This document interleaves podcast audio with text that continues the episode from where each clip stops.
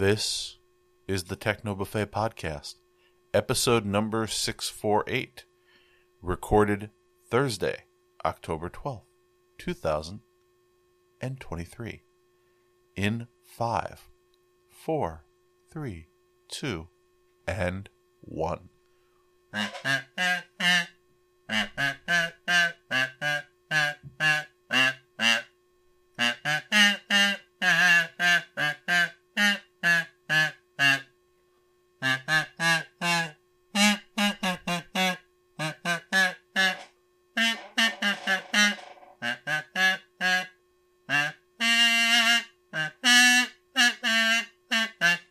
Dum dum dum. Dum. I like that extra dumb. It it adds to the gravitas of it. Cool. I like gravitas. So uh, it's Thursday. Yes. Uh, I'm only saying that because of the people who might have been eagerly uh, looking forward to listening to this podcast during their Thursday morning commute and had to be disappointed. Since we've lately been recording on Wednesday, and it's not Wednesday. hmm So I want to apologize to those people. It is all Jerry's fault. Yes, it's my fault. I was traveling. I was literally on a plane when we were supposed to be recording, and oops. Well, no, had you said something, I would have just said, let's do it on Thursday anyway. So, Yay! uh, fortunately, I had nothing planned for this evening other than random household things. Uh, I do have good news, uh, which I wouldn't have been able to give you yesterday because it only happened today. Ooh, good news. I like good news. Uh, do you remember the continual saga of the common hallway lights and the fact that nobody could uh, fix them? Yes. So first, it was the guy who worked for the contractor who uh, messed them up while trying to uh, replace a switch, Right. right. and then got the family handyman couldn't figure it out. So the contractor sent over an electrician he works with, and he fixed it in like ten minutes. Uh, as compared to the like eight hours of effort that two people had put in, with me telling them, "Why don't we just find somebody who uh, feels more comfortable with this?" So apparently, all of my problems were the victim of uh, people's personal professional pride. But it's fixed now. Sweet. Yeah. Congratulations. Yes, that is the only uh, happy news I have. Uh, so last week, as you know, I was on vacation. You know this because I told you. And uh, I was sort of trying to relax, but uh, it ended up being a very hard weekend. Uh, mostly because of the world news that occurred over the weekend. Right. and I have relatives in Israel, so I was a bit worried about them until I found out where they were, and now I'm still worried about them, but at least I know where they are. Do you have any opinion on what's going on? A lot, but that's. Uh, do you? Uh, the problem is, and I said this to somebody who asked me. Uh, in order to give an an answer that uh, provides enough nuance to explain everything, uh, would take a long time. So I'm going Right. to try to. I'm going to explain that anything I say will not have that level of nuance, just because we're not a.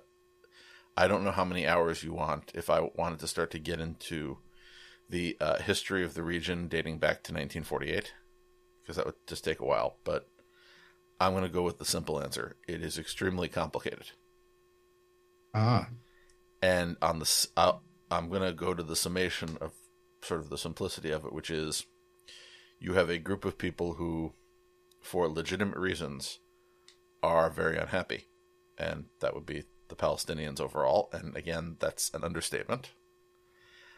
And then you have another group of individuals who, effectively speaking, just got slaughtered in large numbers. So there's no good explanation for exactly what I think of that, other than you know to some degree I'm biased against the group of people who were attacked, uh, against the people who were attacked. So I tend to be biased towards the Israelis for somewhat practical reasons. I certainly have an emotional connection, but conversely to that, it's how did what happened on Saturday help anything? If the group in question, which is Hamas, which fortunately doesn't speak for every single Palestinian in the world, thought that this would actually make things better, or did they think that it would actually bring down a massive tragedy on their own people? So the question is, how does that work? It's let's go and kill a bunch of people who are next door because, of course, that'll make things better for us. Anyway. You are much more sympathetic with the Palestinians than I expected.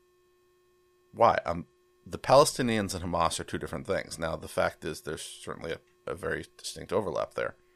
But think about it from a practical point of view. So, what happens? Hamas, who, uh, if you can find me somebody who doesn't think that Hamas is a group of crazy people, they go out and they go and attack Israelis somewhat indiscriminately. And the Israeli government goes and responds by trying to get rid of them. And Hamas's strategy is to make sure that wherever they are, they're surrounded by a bunch of Palestinian civilians. And those civilians get caught in the crossfire. That's not a an accident. That's their plan. Yep. So Hamas is essentially using people again that they supposedly care about as human shields. And because they want the international community to say, "Oh, the Israelis went and killed civilians." No, the they put the civilians right next to them for a reason. They knew that was going to happen. So if you're willing to go and kill your own people, again, for what reason? Then, you know, what's the result? Then the Palestinian civilians get very angry. Some of them go and get crazy, join Hamas. There's their recruitment. But again, that's still equally horrible. And if the solution at the end of the day is okay, the let the Israelis completely withdraw from Gaza, again, that's ultimately what happened. The problem is if you have Gaza as a separate country, then what does that mean? It means passport control, armies at the border is what was happening. Passport control, army at the border. The only difference in theory would be that the um, the Israelis wouldn't block them from coming in and out by sea or by air. The problem with that is if Hamas is in charge, what they would do is they would use that to bring in more weapons and shoot at Israel, which again would repeat the whole thing all over again. So what's there's no solution that I can see that's easy to actually figure out. But again, if there was any opportunity to make things better, uh, it certainly is not going to happen anytime soon as a result of what happened over the weekend. But does not um, Egypt also share a border with Gaza? And they don't let people from Gaza easily in, and, in or out, also, or goods. Why? Because Hamas again dug a bunch of tunnels and is essentially smuggling things in over that border. So the Egyptians closed it hmm. down. To be clear, it's not only Israel that is. Yeah, I'm agreeing with you. Blockading. Yes, and Egypt uh, is doing Gaza. it for a whole bunch of other reasons. Mm. And remember, I was supposed to visit Egypt for work this summer and ended up not going. Which, considering that an Egyptian policeman killed two Israeli tourists in Alexandria on Sunday, as in just randomly shot them, probably better off that I stayed here. That seems like an odd thing to do. The world is crazy. Even you know, look at look at the U.S. How often do you turn on the news and see some tragedy and say, why did this person do this other than they're crazy? Now, me being somebody who tries to see both sides, I have a very hard time seeing the, the side of somebody who decides that their best option is to go and kill a bunch of people at a music festival. Or their best option is to drag women, children, and the elderly to use as hostages. I can't see a world in which somebody thinks that's the only option. But again, I hope I never get to the mindset where I think that that's the best option. And I seriously doubt I will, but it's a hard thing. And if anybody, you know, sort of the counterpoint to that is right now there's very little sympathy for the Palestinians in general, just because this thing was horrible. But there, I think that that is a, missing something, which is that they're caught in this whole cycle like everybody else. But how do you get them out of it? I don't have a good answer to that, and I don't think anybody does. And True enough. The, you know, if the answer is unilateral withdrawal of the Israelis, I don't know how that works. From Israel? Well, it depends on it depends on who you're talking to. For example, if you listen to Arabic television, that's the that's the line. It's Israel should be gone. That's the that's not everybody's line, but that's the line for a lot of people. Now you have another group who would say that they want an independent state. They neglect to mention that the slogan is from the river to the sea. What's in between the river and the sea? Pretty much the entirety of the state of Israel. So where would everything fit? Now if you go back to the you know the various peace agreements over the years, uh, neither group was particularly happy, and to be fair, the Palestinians least of all because of the amount of land. But if you go to the long term two state solution, it's still you're going to have two people who are both very angry at each other right next to each other. So we're still back to how does that work without another conflict. So, not saying that I'm not in favor of a solution to this, I'm saying I nobody's come up with one that works. That everybody can agree on. And every time somebody gets close, what happens? A group of terrorists kill a bunch of people, and suddenly we're back to square one. And that's an overly simplified way of, do, of explaining it. Because if I really started to get into how complicated it is beyond that, we'd be here for another three hours. So. Well, so I, I think it's interesting. I appreciate your point of view. Yeah, and as I said, I don't have anything particularly insightful about it, other than as I said, I anybody who says that there's a simple solution is wrong. But ultimately, if you look at the news, the solution will be, be it the better solution or the worse solution, probably, no matter what, a very bad one.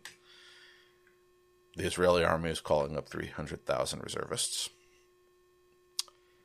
They're going to cross the border into Gaza. They're going to do whatever it is they feel is necessary to restore security, which probably means getting rid of Hamas permanently. But the question is who will replace them? Well, I don't know. Hamas, to my understanding, is essentially a religious organization. And not, it's a political slash, it is a group of fundamentalists, but it's not a religious organization. Kill them all. Uh, well, you can definitely topple them from power in Gaza, where they're essentially dictators. Yeah, but but who are you going to bring I back? Fatah to live on, and the harder you stomp on them, the we're back to me agreeing with you, which is there's no good solution. I'm saying that's what's likely going to happen. Yeah, the IDF is going to come in. They're going to eliminate as much of Hamas as they can. Let's hope after that their solution is to actually try to get a stable government there to help people. But who are you going to bring in? Fatah? Remember, the Palestinians haven't had an election either from uh, a Palestinian Authority election, an election in Gaza, or even the Fatah, which pretty much runs the West Bank. They haven't had an election in nearly 20 years.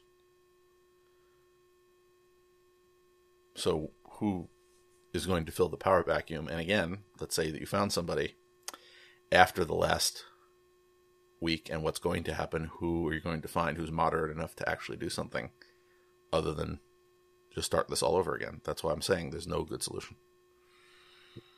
And I'm yeah. hoping I'm wrong about that. Because ultimately, and that's the problem. And that's me saying it as, again, I don't have very much sympathy for anybody who's allied with Hamas.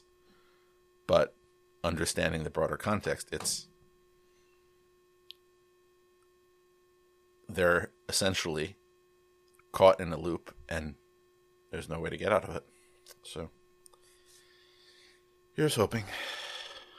Again, something happens that none of us expect, which is there's a light somewhere at the end of the tunnel. And that light may be that somebody comes forward who actually can solve this problem, but clearly it's neither of us. But Fair enough. yeah, well.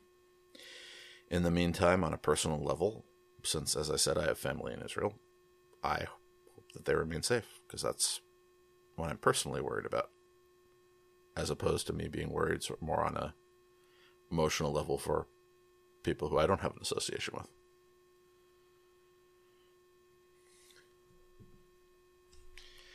Anyway,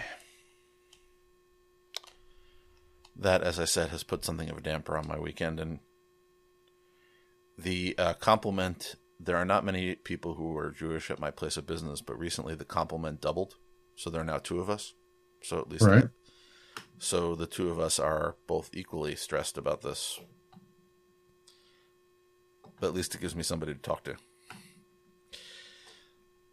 That's cool. Yeah, well, that's sort of the thing.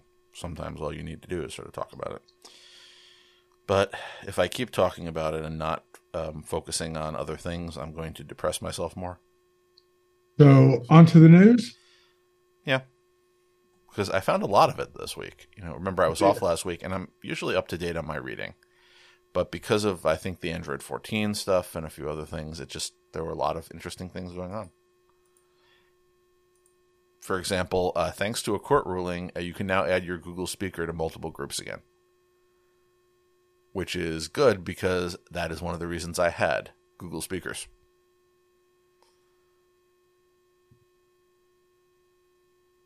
Yay. No, this one is a legitimate yay for me. So what I had was I had a speaker group that covered my um, all of the uh, smart displays that I use uh, for photo frames in my apartment.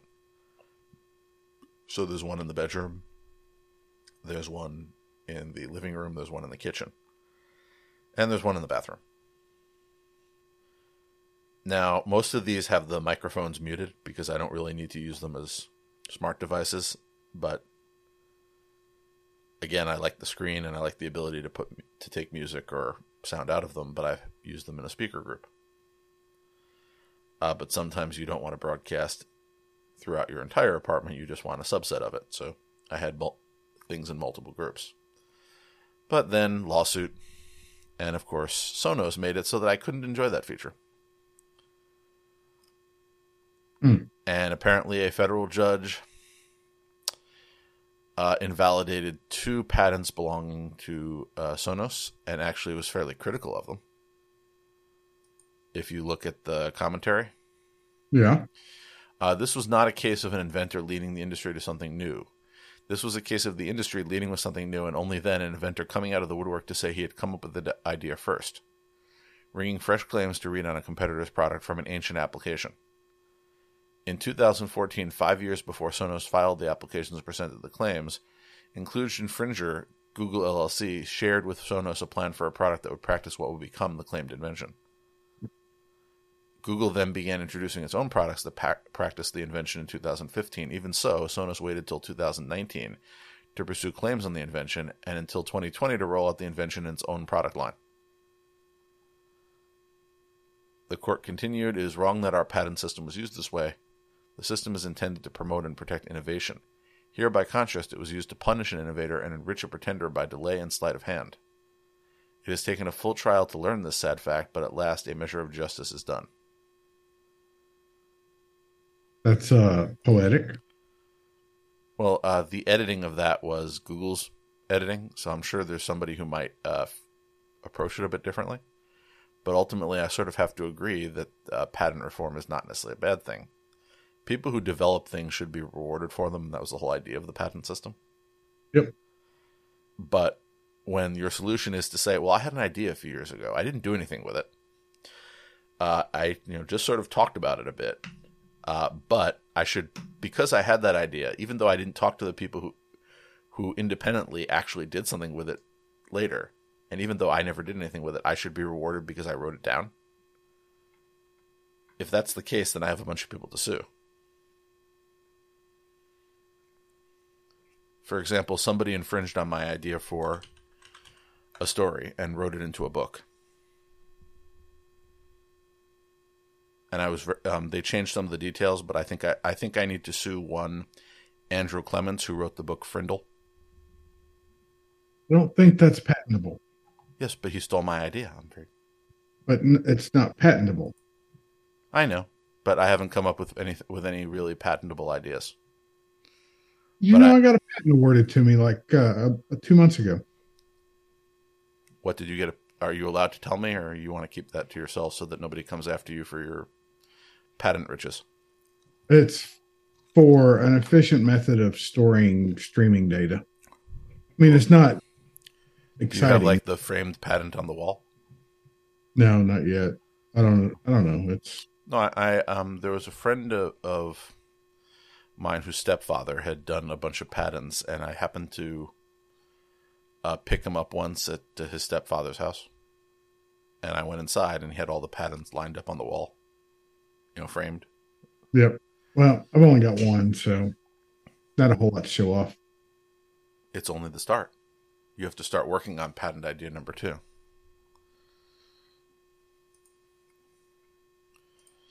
Maybe. And I have to be careful because if Andrew Clements is a listener of this podcast, I might get an angry letter. anyway.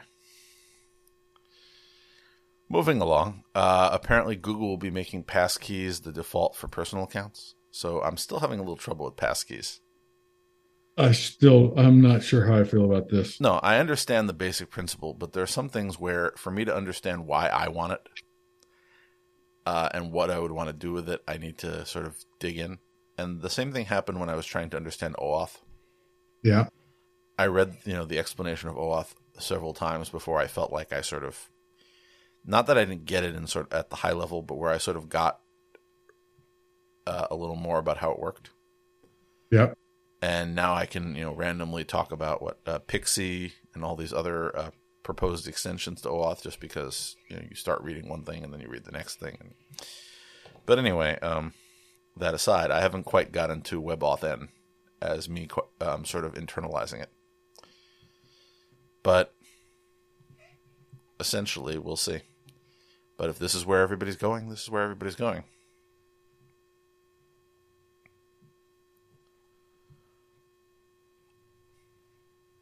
Yep.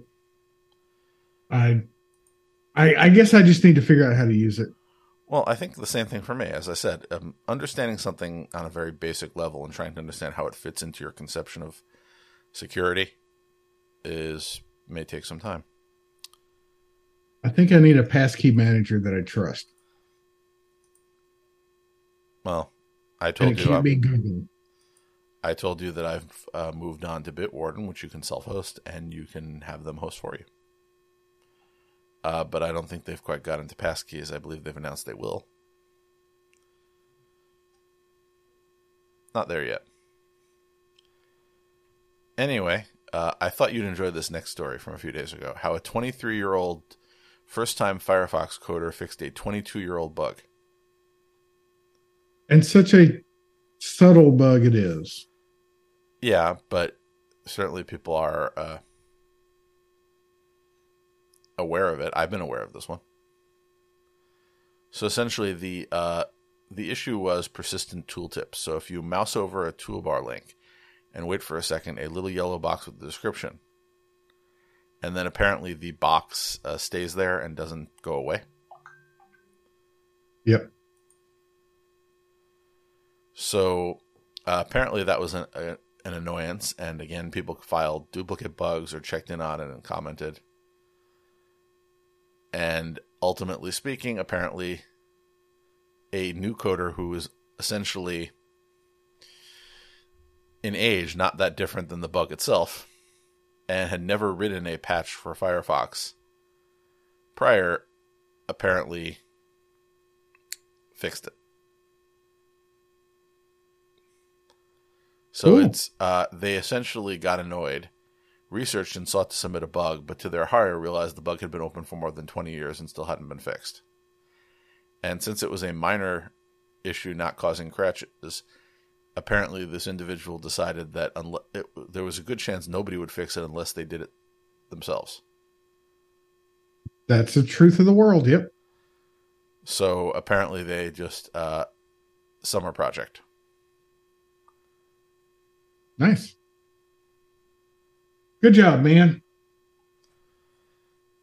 Again, I thought you would appreciate that. Yep.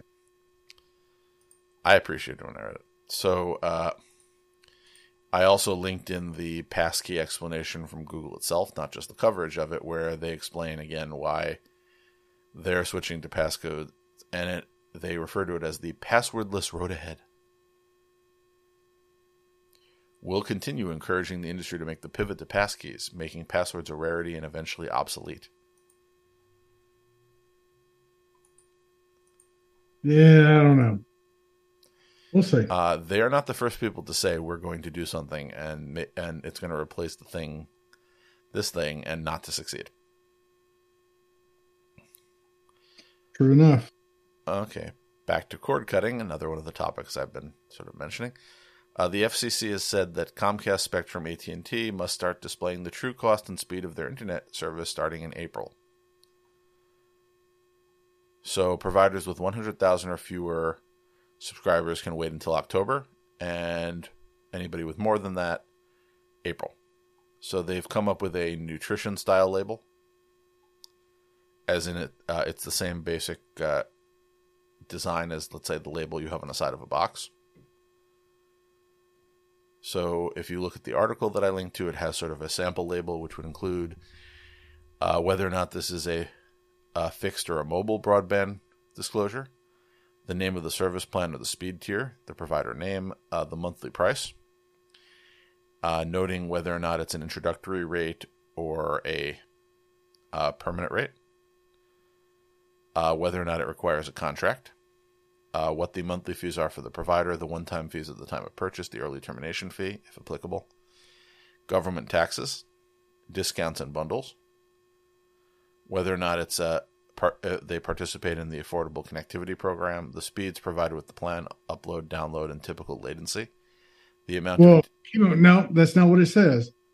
It says typical up uh download speed and typical uh download typical speeds. Yeah. Not what's you know your plan says, which I think is a major yeah, thing. yeah, it's typical.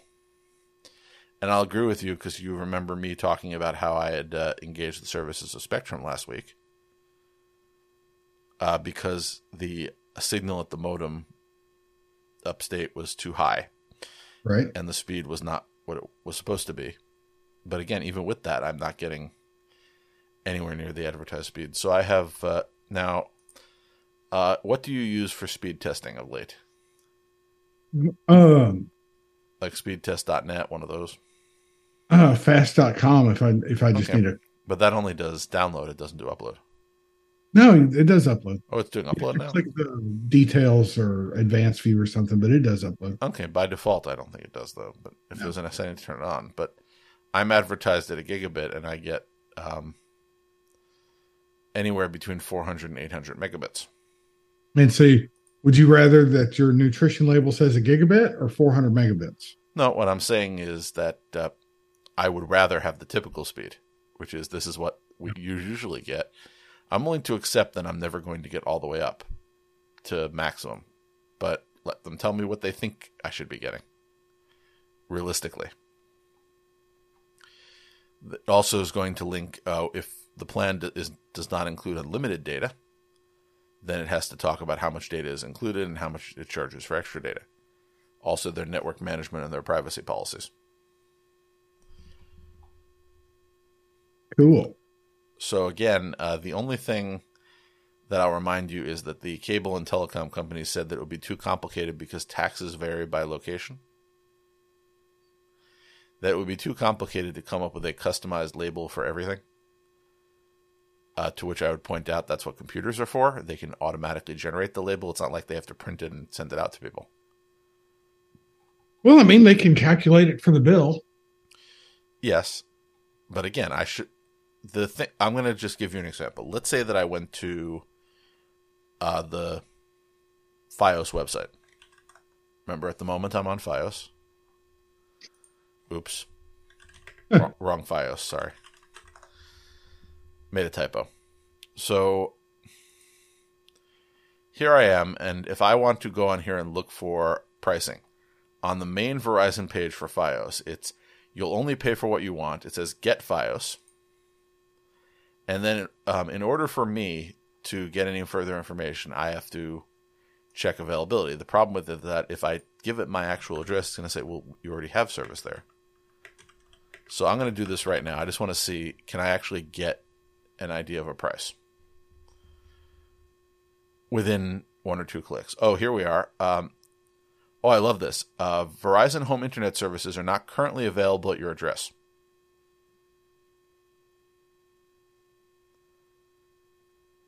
By the way, uh, what am I on right now? Yeah. Okay, so I can't even get them to give me a price um, because they're telling me that something nothing is available at my address where I am currently on FiOS. Now they do have a frequently asked questions section on the page where it says how much does Verizon FiOS TV cost? FiOS TV pricing varies depending on what packages and services you use. So I'm looking to see here. Uh, well, now I have I just found a page where it says pick my perfect plan, but that's only if I'm uh, let's see shop plans. Can I shop plans without actually? Okay, here we are. Uh, plans start at twenty five dollars a month. So here we are. According to this, it says uh, one gigabyte uh, sixty four ninety nine a month with auto pay and select five G mobile plans. So I'm just looking here. Uh, but that appears to be FiOS home internet uh, over 5G. Uh, because now they're getting confusing. It says select 5G mobile plans, but uh, then there's a setup fee. There's uh, they're saying up to that gigabit is actually up to 940 by 880 average speed. So they're actually starting to do some of the 750 to 940 or 750 to 880 upload. Router rental included. Don't need that your choice of a, oh I can get a HomePod or a two hundred dollar gift card, and apparently Disney Plus Premium. But what it doesn't say, I'm looking to see where it, uh, where it says how long that lasts, or can I pay sixty four ninety nine for that forever? Oh well, time to call FiOS, I guess because I can't figure out on their website how much I would pay. Anyway, uh, moving along. Uh, let's see. We covered the uh, Sonos win against Google. Uh, here we are. How Plus Codes helped create new home addresses in India. So there's not much to say about it, but I just sort of find this interesting because I've mentioned Plus Codes before, but uh, this is essentially a, a company uh, started using Google Plus codes to generate uh, addresses for uh, plus codes to, uh, I believe they described it as uh, slums. Yes. Bhaga Yashri is one plus code recipient who lives in a slum. Does slum mean something a little uh, different in India than it does in the US? I think it's probably just more common. Okay. No, I'm just saying it I understand that there are neighborhoods you would call a slum, but uh, you don't usually see it in an article. That's why I was asking. It's more the connotation than anything else. Uh, but she owns an electrical store and would always need to order her supplies to be delivered to the nearest landmark to her home because she didn't have an address to use. With her own new address, she can have all of her goods sent straight to her own place, saving her extra time and effort.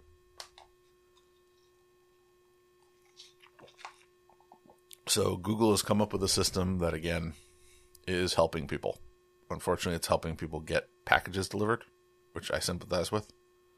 I can't get packages delivered reliably, at least. Cool.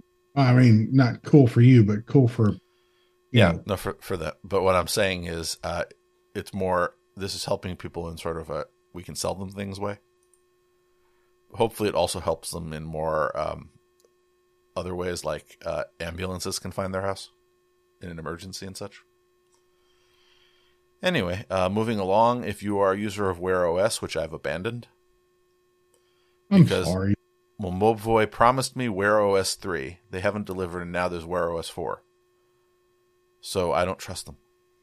At least with PineTime, I know what I'm getting, which is whatever a bunch of volunteers give me. Not as impressive, but works. Uh, Google has released a Gmail app for Wear OS.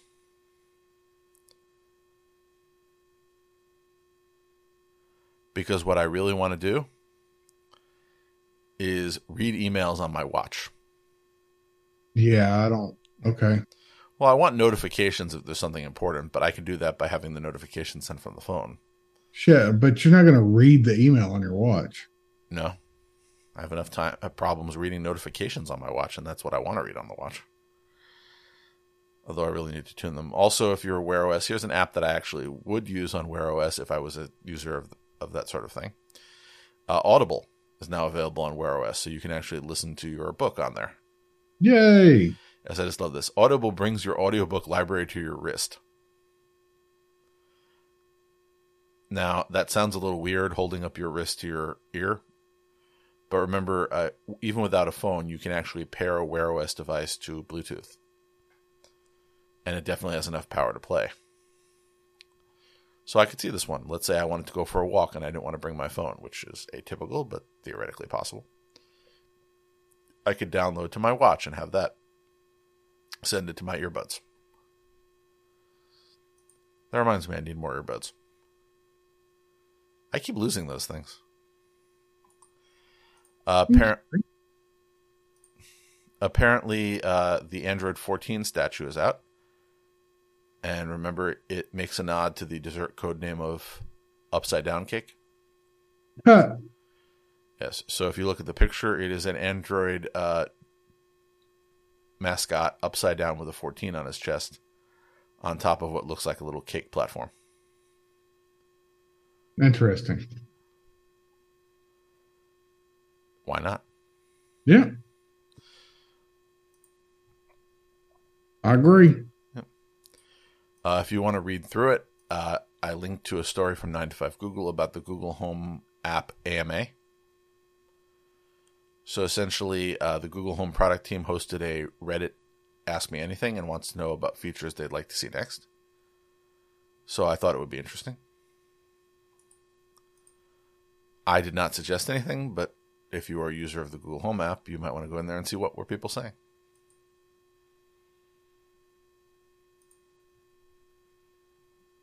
And cool.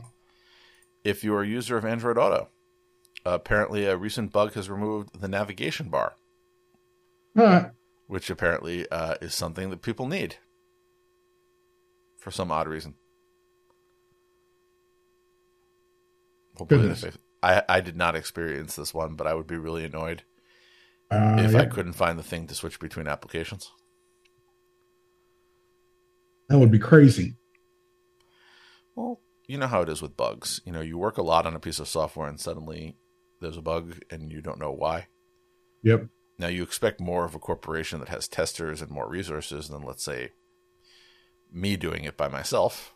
But still, even with groups of people, there's still possibility. Uh, if you're a Pixel owner, which I am, apparently Pixel updates will now come out when they are ready instead of on specific dates. That's funny. So this is starting with the Pixel 8, which they announced last week. Uh, the updates will just come, and it will not be on a predictable date. So traditionally, Google has launched the new updates for Pixels uh, monthly. We're supposed security updates were supposed to arrive on the first Monday of every month. Quarterly feature drops again March, June, August, and December. What they're saying now is there's no formal schedule. When they're ready with the thing, they're gonna deploy it. Uh, That's good. Funny, but good. Yeah, the only thing is, uh, since it was in a post about the Pixel 8 series, uh, nobody's quite sure if they're talking about they're going to do that for every Pixel that's still supported, or if they're just going to do it for the 8. I doubt they're just going to do it for the 8, though, because why would you? Right. Okay, An- Android 14 is adding a sideways swipe to switch between a personal and a work profile in apps. So I've never used a work profile. That would suggest that I uh, was supposed to be using my phone for work related purposes. Yeah. I just do that thing that I uh, most of the people I work with agree I shouldn't do. What's that? Have my work email on my phone and read it when I'm not working. Ah, Uh, just to give you an example, I was off last week and I um, answered an email, and somebody asked me, "Why are you answering email? Aren't you supposed to be on vacation?" And I pointed out to them that if I came back to a week and a half worth of email, that would be a lot more stressful than occasionally chiming in. But anyway, so I just never got. understand and agree. I'd like to talk to somebody who uses the work profile feature and just why they made that decision. I understand that sometimes you want to really isolate things, but my stuff is so naturally isolated that I haven't had the need for one. Moving along, uh, back to the Pixel. Apparently, as part of the Pixel feature drop for October, they've added in a few things with a new camera interface, uh, lock screen personalization, uh, neutralize uh, neutral themes, so monochromatic themes to essentially uh, make things less colorful. Uh, improvements for translation on the Pixel Fold, uh, raw image viewing, so that would be raw photo files. Uh, notifications about whether or not your power adapter USB cable is charging your device slowly or not at all. Improvements to battery saver. Uh, app streaming, which is where you can essentially start an app on your Pixel device and then switch seamlessly to using it on your Chromebook. Which is cool. Oh, I think so. But I still have not gotten uh, any any updates this month.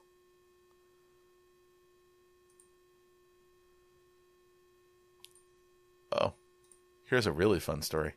Thousands of Android devices come with unkillable backdoors pre-installed. Although to be clear, they're not talking about like the Pixel devices. Yeah, so this is uh, cheap Android streaming devices. So this includes uh, the T95. Now, um, I had bought not the 95, but I had bought an earlier variant of that a few years ago. And when I started hearing about these backdoors, I threw the thing in the garbage and just bought that thing from Walmart. Right. No one suggested that the Walmart one or the Google one have a, ba- a backdoor, so. But I'm not sure if you remember this. I bought three inexpensive, uh, no-name brand Android devices that I was using to. I loaded the Zoom app on there, put in a camera, and was using it as like a mobile participation box. Except for the fact that for some odd reason, all of those boxes uh, always had uh, low resolution on the video. Right. And if I start going to those events again where I bring along a box in order to let people remote in,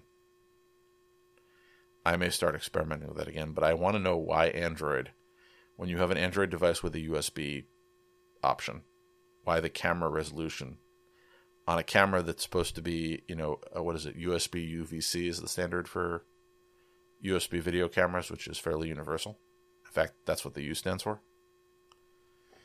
Why it Right. is that they're not taking the full resolution. It should be possible without an issue. It Should be. Yeah, we'll see. Anyway, uh, so uh, if you have one of these cheap boxes, uh, you might want to find something else. Yep. Yep. And moving back over to the people at Cord Cutter News, since I've added them to. Excuse me. Apparently, over 30 cable TV channels could be shut down soon. Including Syfy. They don't pronounce it that way, but uh, I have as much love for it as you do by that. I used to love sci- the Sci-Fi Channel. That's what I was just about to say. I used to love before um, when they used to have some good original programming, but I can't remember. Can you think of a program that's been on there recently that uh, that you'd want to watch? The most recent show that they had on there that I loved was Sanctuary or Warehouse 13. Wasn't I it like 15 years ago? Yep. Okay. By the way, the solution to that it's called a box set. I just bought one for Prime Deal Days. There have been many programs that I've loved over the years on Sci-Fi, but there's none of them now. Yeah, well, that's the thing. And to be fair, maybe some of these networks don't need to exist. Yep. Uh, for example, what do we have here? Um, so these are the ones that uh, apparently uh, um, Scott Robson, who uh, is a market intelligence analyst, suggested BBC America, IFC, Sundance TV, CNBC World, E, Sci Fi, Universal Kids, Fox Sports 2, uh, BET Gospel, BET Her, BET Hip Hop, BET James, BET Soul, CMT Music, Logo, MTV Classic. Uh, How many MTVs are there now? MTV Live, MTV Two, MTV U. Do any of them have music on them? I don't think so. Nick so. Jr., Nick Music, Nick Tunes, Pop, Smithsonian, Teen Nick, uh, TR3S, uh, Disney Jr., Disney XD, Freeform, FXM, FXX, Nat Geo Mundo, Nat Geo Wild, American Heroes Channel, Boomerang, Cooking Channel, Destination America Science, TCM, and truTV. The only one on there that I think should continue to exist is TCM, I don't know what that is. Turner Classic Movies.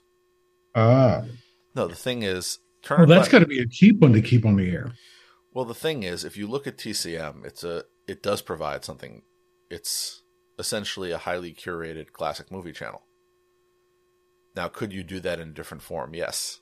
However, when you get to the other things, you can move a lot of the programming from those others, which seem you know somewhat generic, to other channels. But there's something special about TCM, and a lot Is- of a lot of people feel so, and I think uh, several uh, you know, movie makers have uh, put in their support for C- TCM. But that's a whole other conversation. But either way, it's there are too many channels and not enough actual good content. But the question is, what is what are channels for anymore? Should everything be on demand, or is there a benefit to curated scheduling? You know, there's the the nice thing about the TCM would be discovery. Well, that's the same. That's what I'm just turn talking on about. to to see what's on, and you know you see something that you never would have thought of. Well, it's not just that. If you look at TCM, and the reason why I'm saying that TCM is one of those things that uh, is worth saving is what they've done over the years. So essentially, they've one of the things that they did for a long time was they would have you know someone come on and uh, guest program a couple of hours, and you know record like inter was it interstitials is the word I'm looking for. So essentially, let's say uh, that you were a famous person. They might say, okay, um, from we're going to do a programming block where um, this famous person has picked some of their favorite movies, and then uh, during the breaks, um, we're going to have them talk a little about why they chose this. So that's sort of an interesting thing where you know it's it creates more of a conversation. And back to your discovery thing, isn't that the same reason we still have radio stations when you could pretty much not need them? Yep. We have them because of discovery, because somebody making decisions about what's on there actually means that you're not just caught in a loop with the five things you already know. Which is good. But anyway, uh still too many channels. And a lot of them have gotten away from their original uh programming mission. Sure. For example, if he's one of them. what do you what do you learn on the learning channel? Just using that as a as a classic example. But could you know could there still be specialty channels? Yes, I'm just saying there seem to be a lot of them, and I still can't find anything on. Although right now it's harder because there's not as much new content this season. If you're a Roku user, which Jerry, I believe you still are, No, you dropped every Roku. I thought you only dropped some of them. I got rid of consistency and interface. So I replaced everything with Fire TVs. Okay, I thought you only replaced some of them. Okay. Um, I have Roku's um, not here, but um, for uh, Spectrum, they have a Roku app, but they do not have an uh, a Fire or an Android TV app. So I have Roku's there, so I don't have to have cable boxes. But that's just there. Here, I don't even have anything to stream off of FiOS because I have a my old cable card, which I'm sure they'll make me give back one of these days. Or actually, they'll probably say keep it. We don't need it anymore. We'll just stop letting it work. Uh, but Roku 12.5 is rolling out. So this is again the ability to follow a your favorite team and have Roku let you know how to watch the game and the expanded channel lineup. And of course, the only Roku feature in a while that I really wish it had when I was using Roku more, which is uh, you can link the image screensaver to your Google Photos account. That's nice. Yeah. You can turn your television into a giant Google Photos. Wait a minute, I have a Google TV device attached to it. I'm doing that right now. Ooh. It's a picture of the Disneyland Railroad. Yay. Anyway, jokes aside, uh, if you are a user of X, I still hate Yep. calling it that. I think Me it's too. stupid. But anyway, uh, the artist formerly known as Twitter, apparently it no longer shows headlines from articles. So if you post an article to the platform, it will not give you the headline. What does it show? Uh, apparently, from what I can see, uh, just the featured image. Interesting. Yeah. I don't know what to do with that. My solution is that the only time that I look at something on uh, Twitter.com is if somebody sends me something. I do not go there.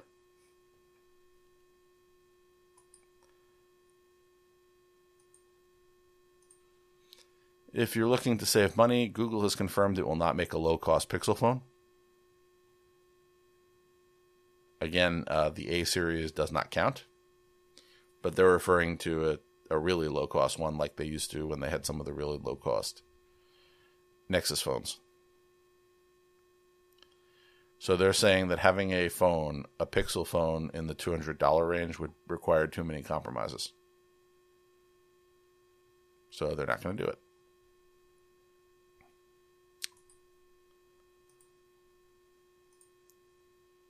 Hmm. I can understand their decision. I wish, kind of wish they'd make another flagship phone though. Yeah, well, I don't know. I have. Um, what do you think of the Pixel Eight? And feel free to feel free to make fun of the one feature that I think is worthy of making fun of. I don't have an opinion. Okay. Well, what feature do you think I was talking about? I don't know. The temperature sensor. Okay. You'll have to explain that. Let me see if I can find a a good description of this. Uh, it can double. Uh, the Pixel 8 Pro can double as a contactless thermometer, so it can tell you how hot your coffee is or how hot you are. But you can't use it to measure, body temperature until Google gets approval from the FDA. So why do I need a sensor that allows me to, with an app, see how hot my cup of coffee is before taking a sip? Sounds useful. I don't know. It just seems like uh, it's not a useful feature to include in a phone. I'm not saying it's not useful in other contexts, but it seems like that doesn't. Uh, it is not an important feature, in my opinion. Anyway, Well, it's basically just adding a laser, right? Well, they could have put something else in there that I might have used more, or knocked a few dollars off the price. It just seems like it's stretching. Okay. moving along, let's see what else we have here. Oh, yes. Uh, Google will be introducing a straightforward unsubscribe option to block bulk senders. So this is for Gmail. So they'll add a single button opt out option so they can unsubscribe from unwanted messages. By the way, I've been dealing with this recently. Uh, I mentioned to you that I was working on uh, a bulk email list through Amazon uh, Simple Email Service to Right. help somebody out. And I've been continually annoyed by the response from uh, various individuals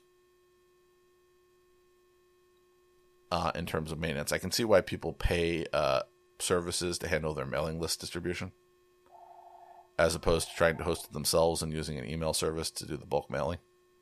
Right. Uh, because no matter what I do, people are complaining. And part of it is that I have an email sign up form where you can sign up for this, which is a uh, it's a double opt in. So you get an email, you click the uh, the link in the email, you go to a site to confirm your subscription. And I have people using it to spam people with, "Do you want to subscribe to this?" emails for some reason. I don't know what they get out of this, but I well, no, I've you know I've put you know I tried reCAPTCHA and all those things, you know, to all the things you're supposed to do to prevent bots from filling out your forms, uh, but they still keep going. So it's a learning experience, but uh, I can see why uh, Gmail is saying that they want to make it really easy for somebody to say they don't want to be on a list. Uh, they also apparently are doing other things like giving legitimate email senders verification marks and a few other things because email is clearly a problem. Have you ever looked in your spam folder? Yes. What did you see? Spam. No, I'm saying what sort of things are people asking? I have your account is on hold. We are having tr- some trouble with your billing information. Would you like to click our spammy link so that we can steal all your information? Uh, okay. No, I did not look that closely. No, I'm just sort of skimming the. I have the subject and like the, uh, I have the Gmail interface, so I have the subject and then like the first few words of the body. Right. Spotify Premium. We are unable to bill you. We notice billing charge problem regarding your account. We are having trouble with your current billing information. Do you know why they're having trouble with my current billing information? Because I don't have it. Because I'm not a Spotify customer. Now, Makes some of these are actually legitimate emails that I don't want to actually see, so I haven't bothered to say that they're not spam. Uh, like, what do I have here? Um, uh, Bernard Chow for City Council. He's apparently running for City Council. I don't know how he found me, but Huh. he's apparently spam. But he actually is a legitimate sender. He's just not somebody I'm interested in reading about and a few other things there. Um, RAVPower, the people who used to sell chargers on Amazon before Amazon kicked them off, their stuff is going into spam too. But also, apparently, I can see Kelly and Mark. Never even watched that show. I don't know why they think I'd want to see them in person. But anyway, that said, um, email is something that I think uh, I would like to see get better in terms of all of that stuff, but uh, I appreciate Google trying. And I also included some Android 14 reviews because I haven't seen it yet. What a stunning. Um, I mean, could you ask for a better review than predictable progress? That's what I want. I don't want what what is show stopping nowadays. They've gotten to a maturity, and maturity means that you're iterative instead of revolutionary. So we have lock and home screen customization, which, by the way, how many times have we seen that over the years? I can honestly say lock and home screen customization is not something that I'm uh, that I want them to keep iterating on. It's fine. I can change the colors. Yay. But uh, we'll see what they end up doing with it.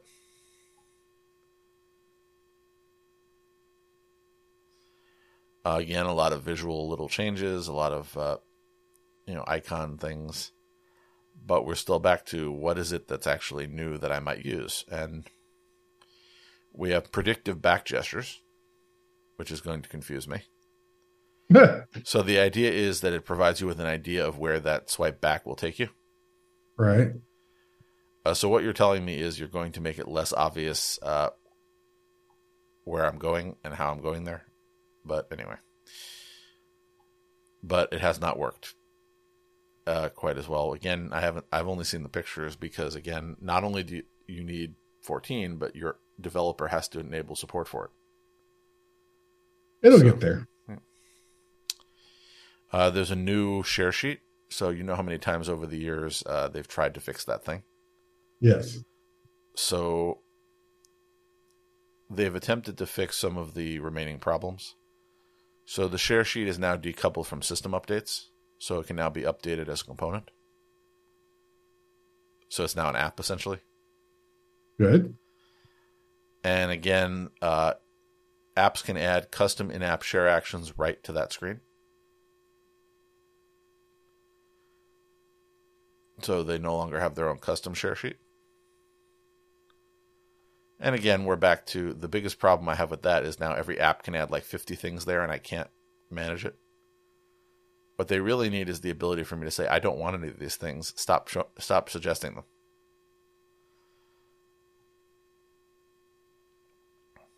Uh, Health Connect is now a pre-installed app for all Android 14 devices. So this is where um, fitness apps can sync their data to each other so uh, they can share. Uh, the difference is that it runs locally on your phone and doesn't send your data through any servers. So, again, in theory, it's secure, but once it goes to the different apps, those apps can go send it somewhere else. Again, theoretically. Uh, some attempts to do less battery drain based on uh, streamlining background operations. Some new shortcuts, and again, some minor little things. Improved pin entry options. Uh, it will no longer display which numbers you're actually entering in the pin entry field, but instead you'll get random shapes. Interesting. You can also enable uh, enhanced privacy, which disables all unnecessary animations so that the buttons you're tapping will not light up.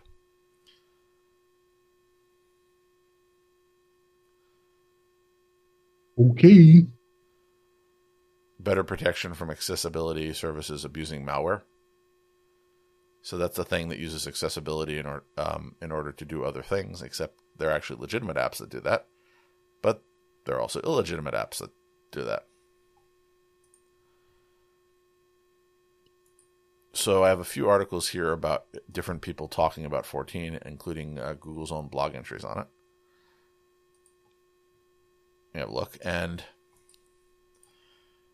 Droid Life had one interesting editorial, which is the response to Google's seven-year update promise for Pixel is getting weird. So the event last week, uh, they confirmed that the Pixel 8 and Pixel 8 Pro would receive seven years of software support. So that is uh, the longest that uh, any company is really committed to. Cool. Yeah.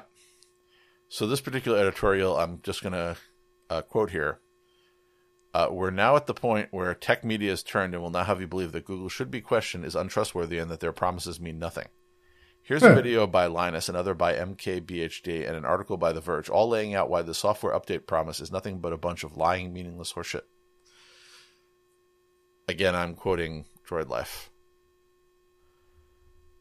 But uh, Google does kill off services and products, and I'll agree with the author, who is, according to this, uh, Kellen, who is one of the the Droid Life people. Who I think he's the primary one there.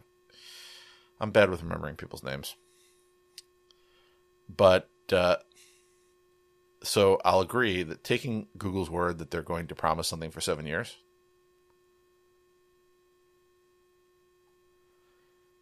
Uh, is again, we'll just say foolish. But on the other hand, there's a difference between uh, making a seven year promise that they're going to support an item and not doing it and uh, killing off a product that nobody was paying attention to that you just happened to be one of the of the few people who actually cared about but when Google initially promised 3 years of updates and then they upped it to 3 OS updates and 5 years of security patches but they've done that so far. So why is it that we're going to assume that Google will not live up to its promises when certainly it usually does, not always. But but especially if you're paying for a pro device, doesn't that mean that you should get pro features and if you feel like they didn't give you 7 years, you can sue them later. But why does everybody go to the default? They're never going to go that long. They just said they were going to.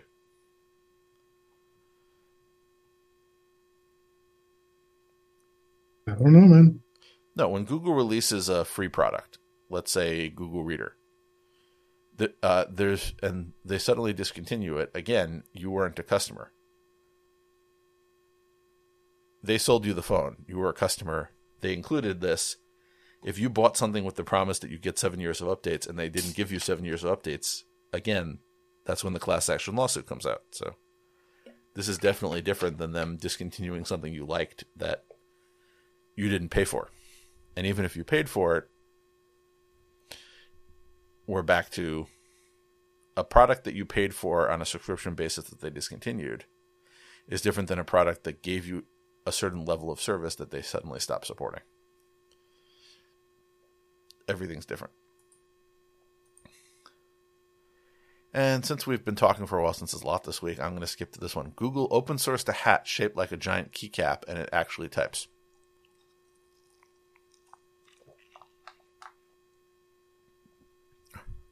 Huh. So apparently, uh, this was a Google Japan's joke. So Google isn't actually making the product. What happens it was apparently Google Japan uh, prototyped something that they uh, came up with as sort of a joke, but you can actually build one if you want. So Kind of funny. Inside the hat, there is a sensor that can read the hat's positioning. And if you turn the hat to the left and right, it, each angle represents a different character code. And then if you press the top of the hat, which has 20 millimeters of travel, you enter in the character and it connects with the device via Bluetooth. It has a battery and charges over USB C.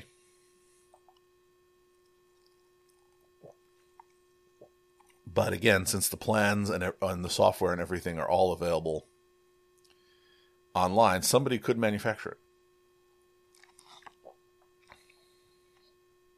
So if somebody manufactured the uh, essentially the uh, Gboard Caps project, would you buy one, Jerry?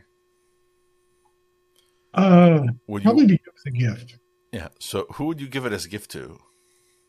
My daughter.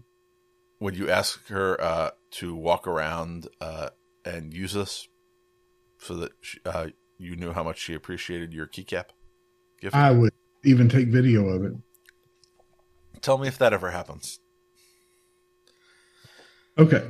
I recently gave somebody the gift of a of a poster, and I said all I really want uh, is I want you when you hang up the poster on the wall, I want you to just take a picture with you enjoying the poster, and send it to me, so I can see that you enjoyed it.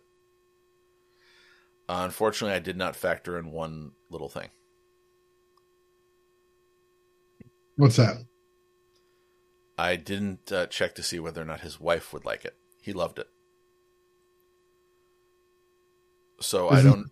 I matters? what was that? Isn't that all that matters? I got him a thought, thoughtful gift. He did something nice for me, and I wanted to think of something that he would enjoy. So I got him this poster of a fictional character that I know he likes, and I figured he could put it somewhere and enjoy it.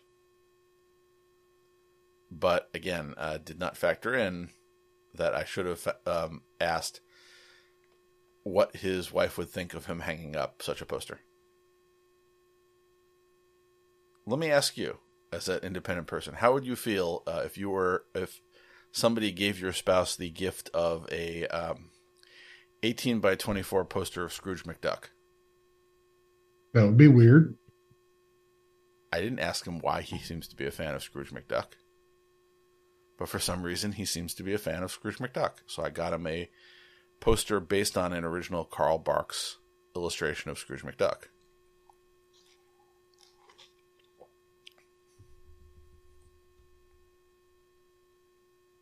So would you want a Scrooge McDuck poster in your house? Um, not particularly. I don't either, but again, tried to think of something thoughtful this is why I have so much trouble with gifts. When I think of something thoughtful, I always miss something like make sure their wife also likes it. Anyway, moving on. Uh, that brings us to the end of what's going on right now. So um, I have a few projects to work on. One, I have to reprogram the lights. Uh, while when when the guy was fixing the electrical uh, with the smart switches, if you press them too many times quickly, they do a factory reset. It's designed that if it, if it if it stops responding, uh, generally speaking, who presses the switch like six times in a row in a couple seconds, except the guy who's holding it while trying to push it back into the wall. So not like I blamed him, but I have to go reload the program onto it. It's working now, but I have this. Uh, this is Tasmota based, and Tasmota has a thing where uh, you can tell it to run a rule if the MQTT server isn't available. And since my server um, has occasionally been freezing up because of the Google Coral TPU that I put in to try Frigate, I need the the common hallway lights to essentially run a timer based program if it can't connect to MQTT, and I think I can do that with their rules. So I need to experiment with that. Eh, but we'll see.